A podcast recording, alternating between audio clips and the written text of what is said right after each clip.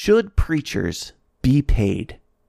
Jesus was clear in Matthew 10:8 that the preached word should be freely given, and Paul spoke against being a peddler of the word in 2 Corinthians 2:17.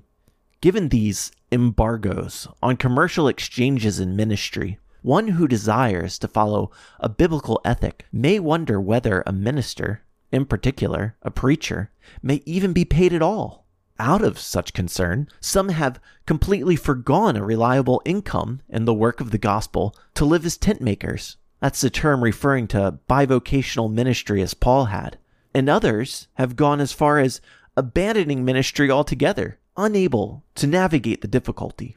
However, the Bible is clear that ministers should be financially supported in the same context that Jesus commanded the disciples to freely give their message, he acknowledged that the worker is worthy of his food in Matthew 10:10. Paul also argued for the right of a minister to earn a living as he does ministry. That's throughout the chapter of 1 Corinthians 9.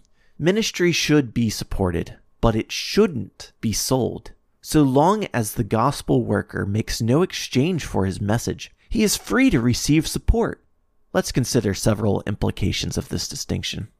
First, vocational ministry. The Bible not only allows, but even commends vocational ministry. While the Lord often calls people to a bivocational course in life, both working in a secular job as well as in ministry, many have pursued such a course without warrant, needlessly stretching themselves thin. Consider the fact that Paul himself took a break from making tents when he had the opportunity. In Acts 18 1 through 4, Luke explains Paul's tent making labors. But in the next verse, we read, When Silas and Timothy came down from Macedonia, Paul devoted himself fully to the word, testifying to the Jews that Jesus is the Christ. That's Acts 18:5. Evidently, Silas and Timothy brought Paul financial support so that he might labor full time in the proclamation of the gospel. The churches of Macedonia were Paul's primary external source of funding. You can see that in Philippians 4:15 and elsewhere in 2 Corinthians 11:9, he confirms that they supplied his work while he was in Corinth. Paul evidently preferred a focused ministry, and in his second letter to Timothy, he explains why this is ideal.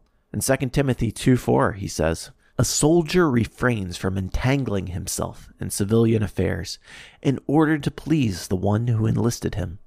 The Lord supplies his laborers with what they need, and for many, he provides enough for full time work. To forbid vocational ministry is to forbid what God has ordained. Next, salaries. While it never makes explicit mention of the concept, the Bible certainly permits salaried support. Since the time of the Reformation, many have acknowledged the legitimacy of material support for ministers, but then criticized any regularity in this support. That is, so long as the financial maintenance is not salaried, it may be acceptable. So, this position I'm describing was adopted by people like Menno Simons and further popularized by George Mueller, and is held by many evangelicals today. This approach has a number of pragmatic justifications. The ability of a congregation to give may only last for a season. A minister may be tempted to appease regular donors in his preaching. A minister may cease to trust God for his supply, etc.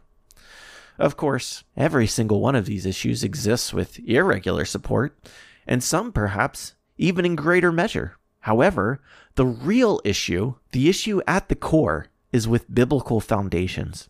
As pious as a rejection of salaries may sound, it lacks any such grounding. And so, it should not bind the conscience. Never does the Bible actually forbid salaried ministry. The conclusion that ministers should not be salaried likely represents a well meant attempt to grapple with the Bible's strong prohibitions against the sale of ministry. However, the Bible nowhere distinguishes between regular and irregular funding. Instead, it distinguishes between reciprocity and co labor, sale and support. Well, then, should a minister's regular paycheck be counted as reciprocity or as co labor? Certainly, a man could go about his duties with a mercenary mindset, and the people could give with the same heart. These would all run afoul of the biblical ethic. Yet if the people of God promote the proclamation of the gospel, a few giving their time and skill in teaching, the rest giving their funds, this is clearly a joint venture. That is why John calls those who give to missionaries fellow workers for the truth in 3 John verses 7 and 8. Lastly, this applies to honorariums as well. Ministers may indeed receive honorariums. Our concern for the support of preachers and other ministers does not end with those firmly installed in a congregation, but it extends even to those who may work temporarily with various congregations. So, what is an honorarium? In the New Testament, the term honor frequently denotes price or value. For example, you could look at Matthew 27, 6 through 9, Acts 4, 34, Acts 5, 2 through 3, 1 Timothy 5:17. In all these examples, the Greek term for honor also means price.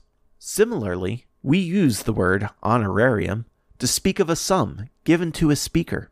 Now, it is possible that these might have the shape of commercial transactions, one providing the other with a service in exchange for a fee, but such a shape is not necessary. Used rightly, honorariums may be regarded as a fruitful means of supporting interim preachers and teachers.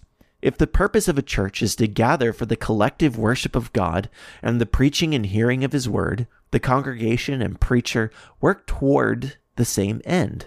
Anchored by a mutual desire to properly honor God, a church provides an honorarium as an act of co labor. If then a regular preacher receives from his church in coordination with his labors among them, a visiting preacher may do the same. This is why Paul, in 1 Corinthians 9 5, could acknowledge that Peter was able to arrive at Corinth and receive financial support for his work there. In conclusion, ministers should take special precautions not to transgress the Bible's ethic of ministry fundraising. However, if we forbid what the Bible permits and even commends, we wander into the realm of legalism, harming ourselves and others. Let us not sell ministry, but let us encourage its support to the fullest.